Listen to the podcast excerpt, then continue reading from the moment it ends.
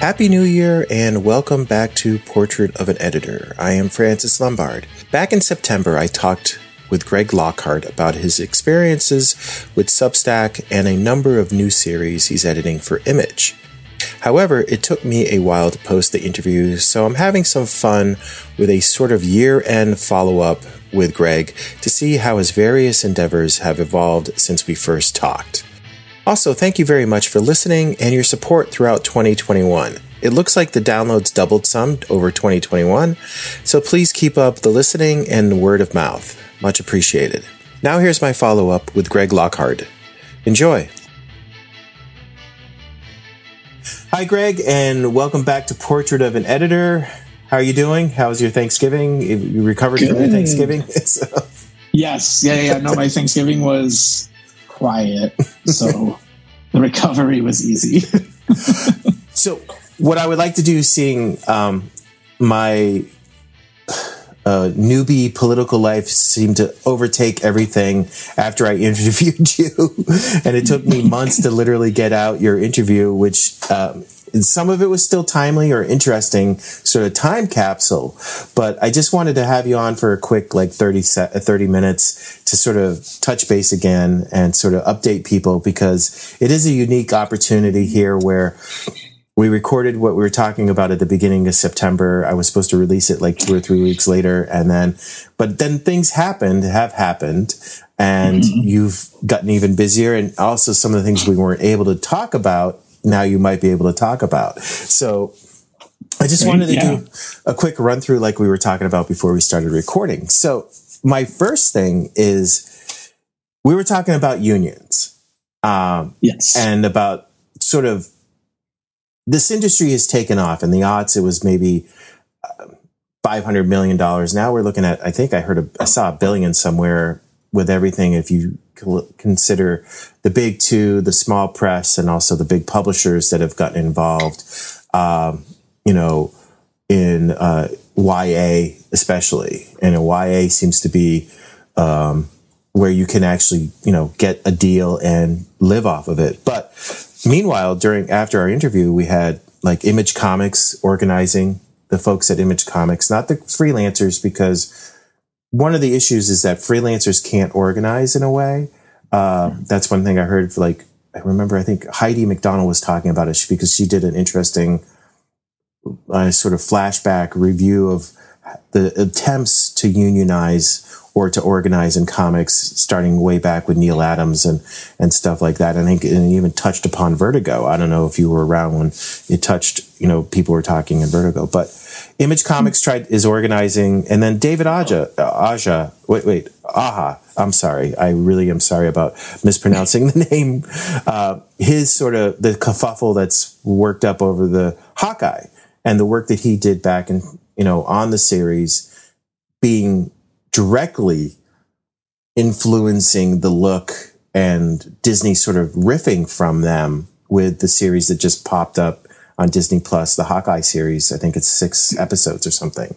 But there's money out there. I don't know if you've had any more thoughts since our conversation, especially with the image attempt, but and you oh, you're a freelancer. So and we're trying to all just make a living here and set something for aside for retirement. mm-hmm. But have your thoughts yeah. changed, or where are you? Where where are you landing on some of these things? And if do you have any solutions? no, I would be president if I had solutions.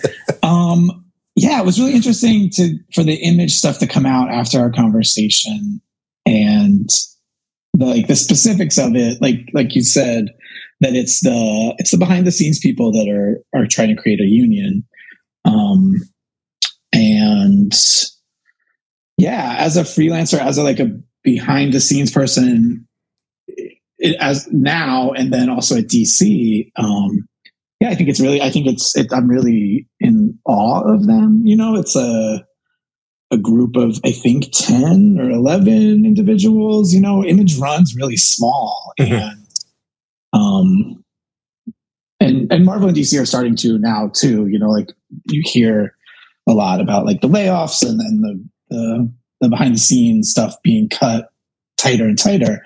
But Image runs, I mean, they do all, there's so many, I don't know how many books Image is currently publishing per month, but um, that team does it all. So that part of it I really respect. And I really do think like they, they need more support. Um, and I hope it's coming. I'm, I'm optimistic, but yeah, I have no insight because yeah, I am one of the, the freelance, like the editors there's no in-house editors at Image unless you're at like Skybound. So um, we're all hired by the creative teams, uh, and so I'm technically a client of uh, like Jeff's or whomever I'm working for at that time. So yeah, the editors are kind of removed from that situation, but at DC, like we were part of that that behind the scenes workforce as an editor, you're sort of management, which would not organize anyways. You would be on the other side. But that's the interesting thing is I was in another sort of uh, Zoom call about editor and freelance editing. And the mm-hmm. idea of an editor has is beginning to really change. Somebody brought it up and it's something this podcast has touched upon, like your situation. You're no longer the boss. You're hired. Right. You know, when you were at mm-hmm. Vertigo, or DC, it was like you represented the company. And even mm-hmm. if Vertigo was like work, you know, uh, creator owned, or like the DCU is the best example of what a, a, you know a traditional editor was, or even one of the bigger publishers, you know, who are running a, a YA graphic novel, they're the boss. They basically are the final determination. But you are you're hired by Jeff Lemire to do the image stuff. You know, he has the final say. You know, I know mm-hmm collaboration and everything and everybody doesn't really are pushing and pulling going i'm the one who has the final say you're not walking down the halls as an editor going you know you know believe right. in my authority you know i am the th- you know submit to my authority but it's an interesting switch as a freelance editor say at image which is the best example we have of mm. you know at any point how you know you you you you work for the client, you know, mm-hmm. which is really weird for an editor. That's a, a, new thing, I think, more than anything. And do you organize? But you can't because you're a freelancer. So freelancers don't really organize unless there's a you know a guild of editors coming down the pike, which would be interesting. right, and maybe, yeah, yeah, maybe someday. Yeah, right now I just know that like my rate has to represent the value of my time like I, I'm happy with that, and I've got projects that can support that rate, but it's not easy. That's that's for sure. It definitely, I was definitely spoiled by Vertigo before going freelance. that's uh, for sure. As a freelance writer, has there been any talk since we last talked? Now that Image is trying to organize, and the latest example of uh, David Aja, you know, dealing with Hawkeye has there been any more conversations about how do we get the respect, you know, in pay that mm. comics are due because of their position in popular culture nowadays? Yeah, that part's tricky because the the Disneys and the Warner Brothers of the world don't I think there's a disconnect between like the management of these publishers and Disney and Warner Brothers worried about like return on investment and the costs and overhead and stuff. So I, I think unfortunately you've seen rates trending downwards um, because there's less emphasis in my eyes in like development of new talent and new characters and more interest in how do we keep this moving as like a license and as like a, a, a library of things of value than like breaking new ground if that makes sense mm-hmm. so mm-hmm. the right like the hawkeye example is great because yes like David's designs were are all over the, that credit sequence, and like the the story is pulled right from the, that Fraction of our comic. And yeah, it, it's it's heartbreaking. It's cool. I think on one hand, like I think I think Fraction was pulled in as a consultant, if I read that correctly. But yeah, like David's like out at sea and yeah, seeing his his designs on the screen and that part really stings, which is why I love like people tweeting that they should support,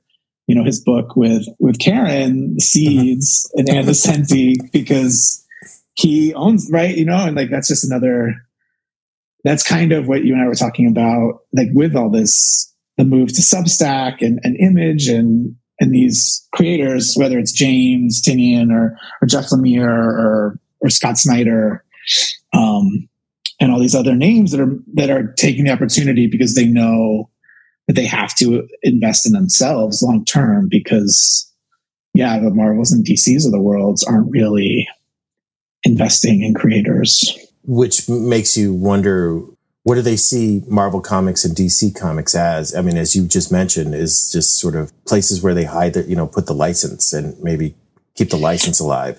I mean, is there mm-hmm. because Marvel and DC? I mean, you worked for DC. I mean, there was a definitely mm-hmm. a, a, look for new creators. There was always, and especially mm-hmm. in the '80s and '90s, definitely bringing yeah. in waves of new creators all the time, which would reinvigorate the the genre and the and and also the the characters in one way or another. Yeah, but like at that point, they were both publishing companies. Yeah.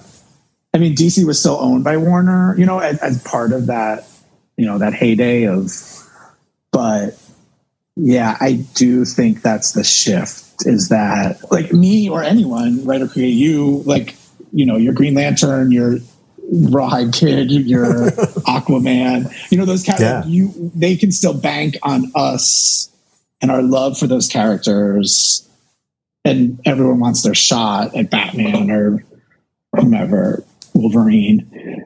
But yeah, I don't think there's like a true emphasis or like focus on like yeah that yeah the the the 80s DC and Marvel days or 90s even for Vertigo like I don't think you'll see that from DC and Marvel that sort of sucks. Yeah, they're moving away from publishing. Yeah, yeah, yeah. No, it does suck. It's heart. It's it's actually heartbreaking. Because you were talking about, I saw you tweeting uh, like the most unique thing about Aquaman nowadays is that weird HBO animated series. Yes, and I loved it. I and you know, and me, I'm I'm pretty hit or miss with both Marvel and DC in like the live action stuff. Mm-hmm. And I don't. I mean, I love Aquaman. I with, with a gun to my head, like Aquaman's my favorite superhero.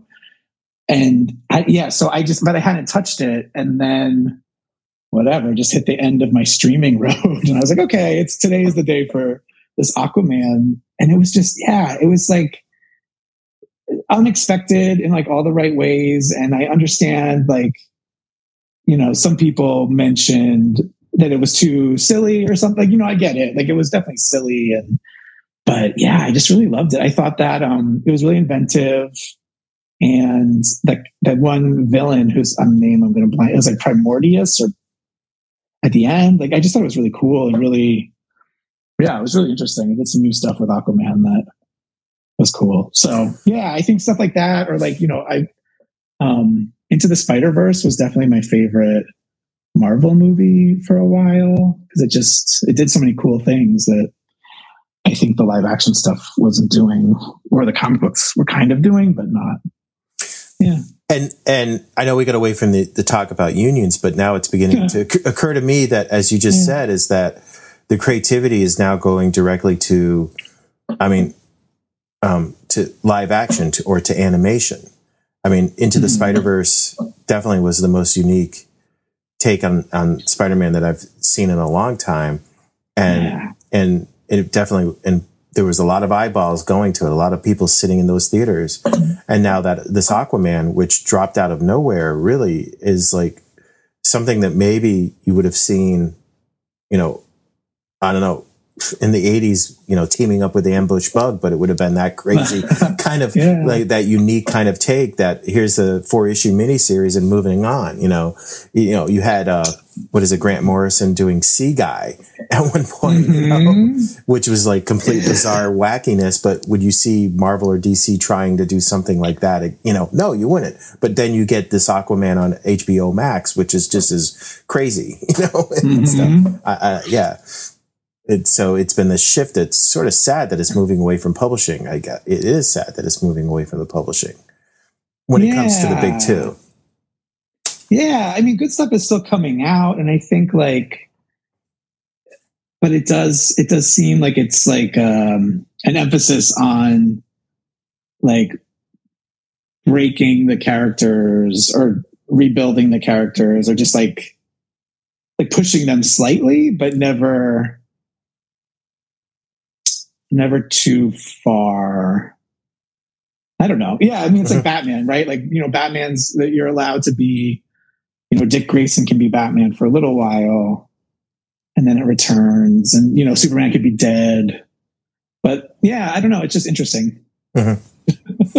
do you, have, as a freelancer or anybody as an editor, do you mm-hmm. have any final things to say, you know, your thoughts about where, you know, the organization going on an image and just other things? Do you I, I guess this isn't over. Do you have any? Right. I mean, do you have any thoughts about where it might, where 2022 might, you know, take us when it comes to creators getting their due? Yeah, I think. I mean, I think just today I saw that there was another announcement of a, a, a superhero kind of universe with the Substack model. Um, you know, uh, Alex Segura and like Phil Jimenez and, and Jimmy Palmiotti and Amanda Conner. There was so that there's going to be like a superhero universe that they all have stakes in ownership again, mm. which we've seen before. But I do think like there's going to be more maybe potential for things like Substack and, and that to repeat. So yeah. uh, to skip into Substack, uh, you're mm-hmm. James Tynion's uh, editor, right? And yes, and you even wrote a bit of his newsletter the last couple, uh, the last month. How is that going? Because I subscribe to maybe a half a dozen of these Substack letters, and James seems to he seems to be creating, as he's talked about it, like an empire. I mean, some people mm-hmm. seem to be like, I'm going to do this on my own. I'm going to bring in people, but it's going to be a little smaller. But he's looking at it, I guess, maybe at the end of the day, when Substack maybe isn't really there to support them financially, that it can support itself financially. He's looking to build an empire that seems to take advantage of everything, starting with publishing, and mm-hmm. his love for comics is definitely there. But then how to uh, to diversify and also have other streams of revenue coming in, and that seems to be. A, it looks like 2022 is going to be a big deal for him. And where are you guys with that now? Yeah, yeah, yeah, yeah. We're um we're organizing. um, yeah, so it's just going to continue. Yeah, James, like you said, is really good at building out the business, and I think you know he's taking some of the lessons he's learned from DC, and then but also with um, his creator-owned books, and then specifically like Razorblades i think that anthology really showed him like how he can start to build a cottage industry out of these books. Um, so yeah you're gonna see more um, yeah more he's he's organizing the merch and there's gonna be like more um, streamlined focused version of that and may and more per there's gonna be merch for every book you know like that's part of the the program um, and because he you know he had he does have he loves going to shows and there is like that whole I've never been really like directly a part of this, but you know I've seen it before with writers and, and artists that I've worked with. Like, you know, there's a, a, whole business in going to those shows and tabling when you're at that level. Um, so I think he's capitalizing on that really nicely and yeah so we're so but for me the focus is the creative on those, and like I help out with the Twitter and like you said the um, some of the newsletter text when when needed. Um, and yeah, we're just getting there's going to be a couple new launches. He's he's sort of hinted at the next series um, that that Tate Brombal is going to be uh, joining him in the writing of, um, and that's going to launch. Uh, I'm going to say early next year, not give a date. Um, but yeah, that that'll be the next launch. And Blue Book with Oeming is continuing, um, and the, the, Department of Truth, the Wild Fictions uh, illustrations, and like that, like kind of secret files, secret origins series. We'll keep going. And then we have a surprise uh, fourth series or fourth title that um, I guess if I talk about more, won't be a surprise. So I won't. well, I guess my my one big question is, as an editor, we mm-hmm. haven't talked in two months, and Substack was just announced when we first talked. You know, I think we were a month into it. Okay. What have you changed uh, in a, your approach to editing? You know, because your focus is the creative and getting these books, which are the basis of everything. You don't have anything, you don't have merchandising, whatever, unless these books are done. What right. have you had to change, or what have you learned, or what's the biggest sort of surprise, I guess, in the last two months of your approach to editing James, because you were saying during our last interview was mm-hmm. working with him is sort of refreshing because you're only, you know, it's only one creator, one source of creativity that you're working mm-hmm. with. It, it allows you guys to maybe focus a little more. You're not, you know, split apart with all these teams. How is that sort of, I guess to zero in on the question, how has that sort of evolved in the last two months? I think we're still getting our bearings. I think it's funny because like you say like it's easy on me in that i have three or four subs like substack series or like sub projects within this and so that's really refreshing to me but james of course is multitasking and he you know just recently wrapped up the batman stuff and there was two books one still ongoing the joker but there was like they were doing that whole crossover with the fear state and so his you know, and then, you know, he has Wynd and, and something is killing the children at Boom. And then Boom, they're also, they were also launching House of Slaughter and Department of Truth was keep going at, at Image. And then they had the, the, final issue for now of Razorblades. So he was actually juggling, I don't know, 10 projects, you know, so they're like a scary number. So nothing on my end has changed, you know, like it's, it's very, it runs hot and it's going to run hot for a while. And I, I think, and that's what's nice, at least for me. That's the only thing that's changed for me is where I would like stress with the print version, you have a drop dead and you have an image production schedule, or I mean, even with Comixology, like there's more. We're the central, we're the production department, and we're the the everything. we're the uh-huh. business office too. So, you know, if, if I mean, we, this happened with Blue Book where you know, we took a skip week and we we had like a or a skip, yeah, we a blue book post. We had like a temporary. Michael did like a a short illustration, you know, to give us more time, and we can. Uh, you know, the only people we're answering to are the subscribers in that case. So, yeah, we can be a little flexible in that way, and I can also I can back off, at least with my stress levels and what I'm trying to do, or trying to, at least as a project manager, where the drop dead, you know, I don't want to disappoint. I don't want, I, I, care what people think, and I don't want anyone to think we're um, slackers or not working hard enough. But I, I think like the, you know, when, when we need to take a skip week or there's something needs to shift, you know, we can be flexible. And I, that's something I'm learning to be better about.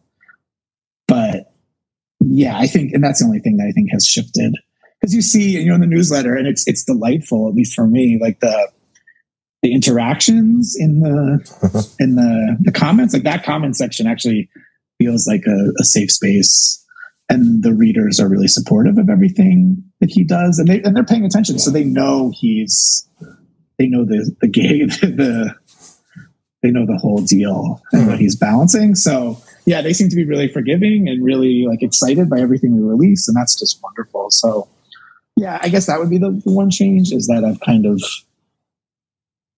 tried to chill because I would think uh, on his end when he's you know with stuff like uh, well for image and boom, especially when it comes to print now with the mm-hmm. shortages and just the you know just transfer you know issues of mm-hmm. pipeline that we're in the middle of right now to if you do, if you blow a deadline it reverberates it's even worse for now yeah. because of oh, the yeah. printers paper shortage deliveries all that collapses you know until mm-hmm. you know the world gets back to being back to somewhat normal but uh, right. you know you're not looking at oh i'm only going to be delayed by a couple weeks i might be delayed by a couple months if i blow yeah.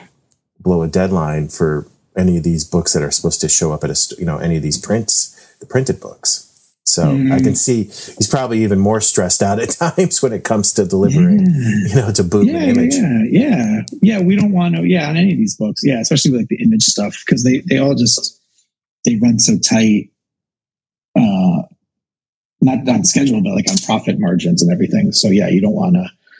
There's more, yeah, more people relying on you mm-hmm. Mm-hmm. to just show up and be on time and professional, for sure. So you've learned to relax at Substack a bit. I don't think anyone would accuse me of being chill as I need to be, but uh, I'm trying. Yeah. And then, and then you, of course, to add to your stuff, you have, uh, when we first, when we last talked, uh, Primordial One hadn't even come out. You let me read it, and it was just a sort of breathtaking book.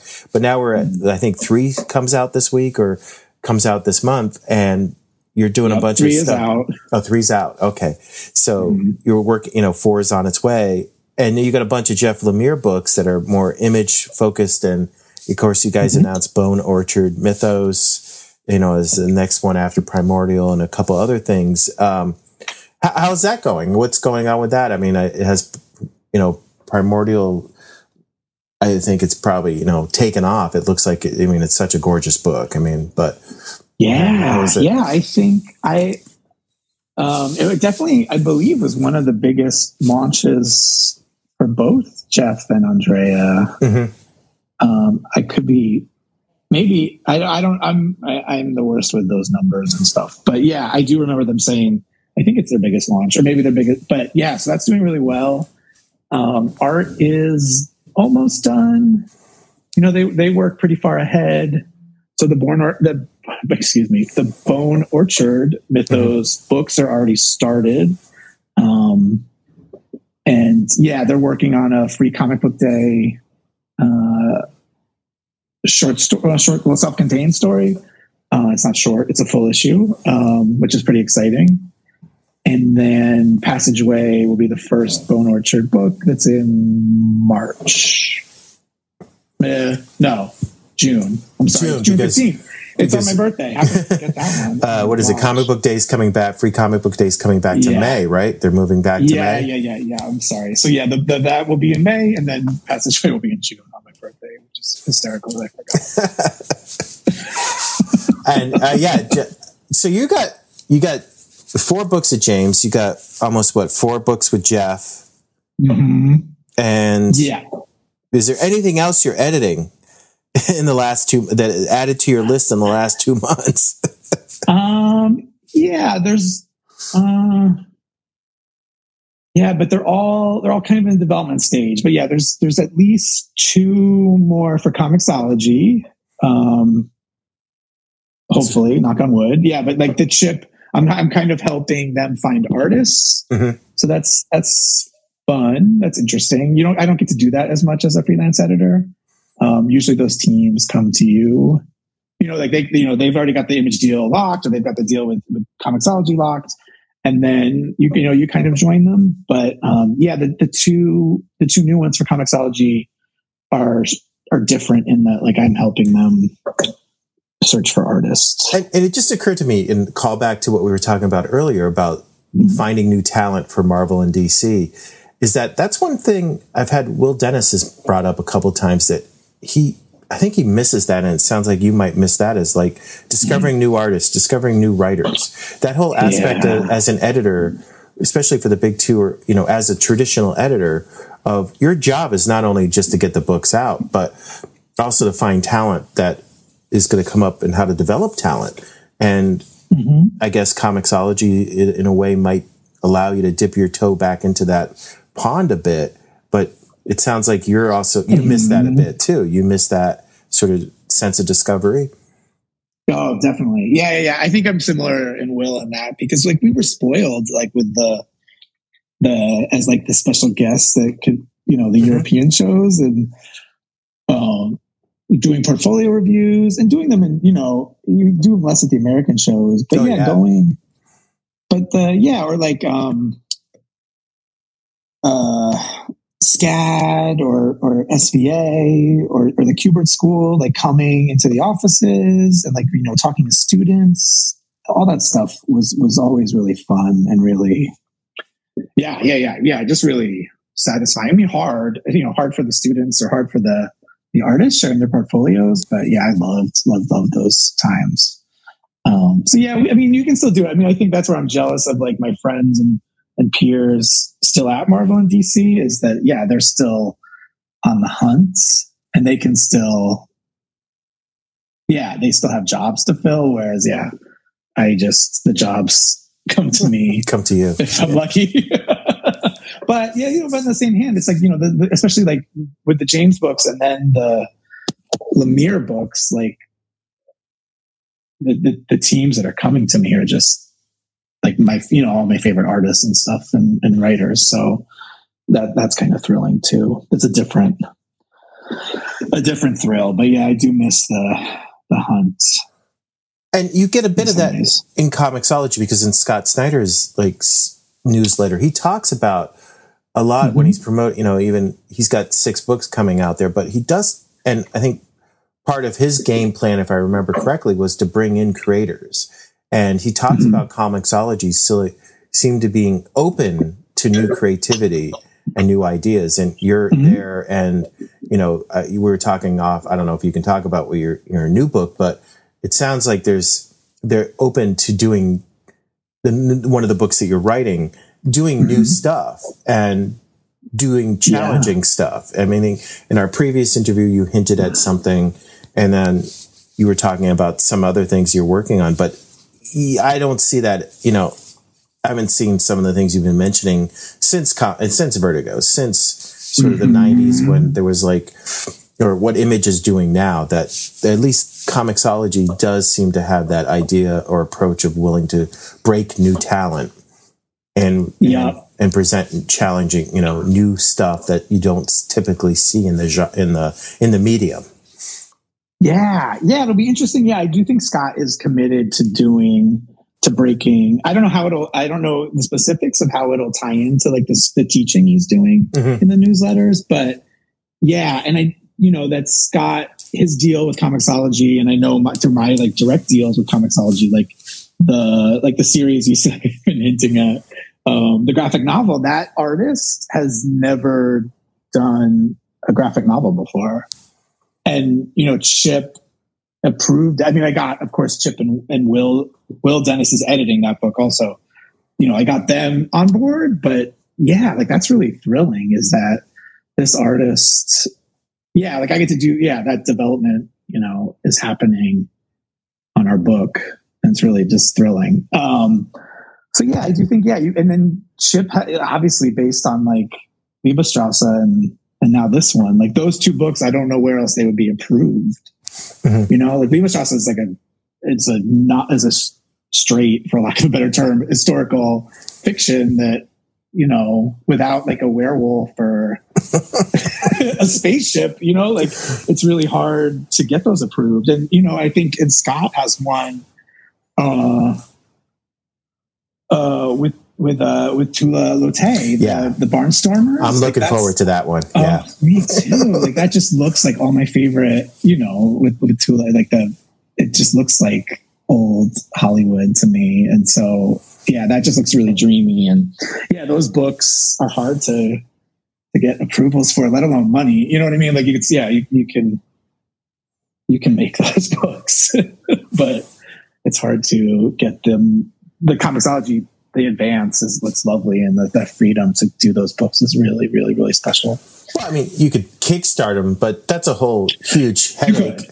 But I mean, as I've learned from some of the subscriptions I've had, I mean, some of the things I've contributed to, uh, you know, the books, it just, it's, it, there's so much work to get to a Kickstarter, even if it goes mm-hmm. well. And even if the creativity, it, people deliver stuff, I mean, there's things that I've sent money to and I'm still, you know, two years ago, and I'm still waiting mm-hmm. for, you know, the pages still haven't been done. And we're talking about oh, people, no. people who are, are used to, used to make deadlines on a regular time. or right. one guy, he discovered his books were sitting on a dock collecting day fees. And all of a sudden, mm he finds out that he owes seven thousand dollars on top of everything else to get them released, and I'm oh. like, are you going to do a yeah. kick, would you ever do a kickstarter after that experience? You know? No. I mean would yeah. i ever do a you know there's so uh, to have a pipeline like Comixology, you know, where mm-hmm. you just have you can focus on being a creator and everything else is sort of taken care of is is nice just to have that extra, mm-hmm. you know.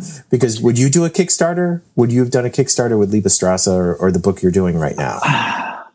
yeah, I do. I think actually, Liebestrasse would have been a good trial because Tim has like a, a very Tim has a very like um uh, cult, for lack of a better term, like following at, with gay comics, you know. Mm-hmm. So at least because yeah, me alone or me with a, a, a more a less known artist, I, I I don't think I could pull it off. Like I would, yeah, I would I would worry from go about hitting the goal making like the artist getting paid enough would always be my like big concern because like some of these you know anthologies and stuff they work because they're running so close and the rates are really low but you're doing you can take a low rate because you're doing a short story.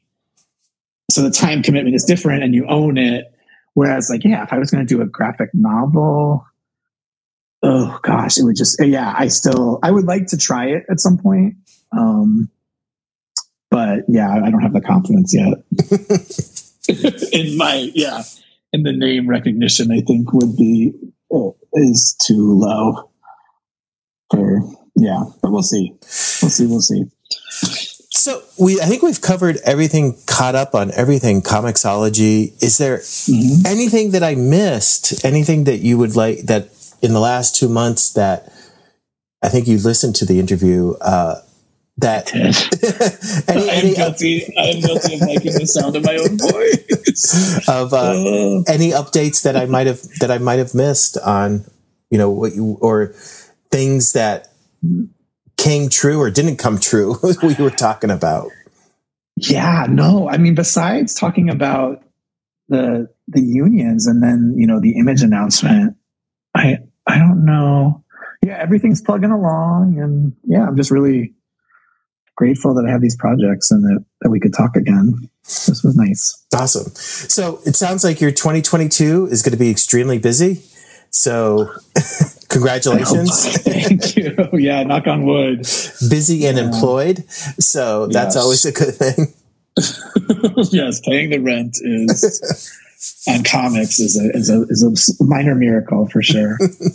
and uh, we'll have to catch up. Hopefully, uh, there'll be conventions, and I definitely am. Yes, I am so. tired of not going to them. So, you know, oh, at least there's New York. Hopefully, New York Comic Con will be even bigger and better than it was. You went this yeah. past year, so you went, went since last. And anything like one, any final things to say about New York Comic Con? Did you have a good time? Was it worthwhile? It was worthwhile. Yeah, I think you. I mean, you talked about it with Will. I think I, part of my experience was with Will, so I, I, had a similar one. Yeah, it was. You know, it was great. I think people were really respectful of the, you know, the the masks and the vaccines, and it was kind of nice to not have like uh, the the crowd in the the main hall Um, because um, there were less. Uh, uh, exhibitors, and like some of, the, some of the big exhibitors weren't even there. Um, so yeah, there was a lot of good cosplay, and and Artist Alley was a lot of good reunions. So it was just it was actually really lovely version of New York Comic Con despite it all. So yeah, hopefully, knock on wood, next year I'll be there with a book and tabling myself. So hopefully we can reunite there, if not sooner. Okay. well, Yeah. Enjoy your December. Happy holidays. Thank you. Happy holidays. This was lovely. I'll see you next year. All right. Sounds good.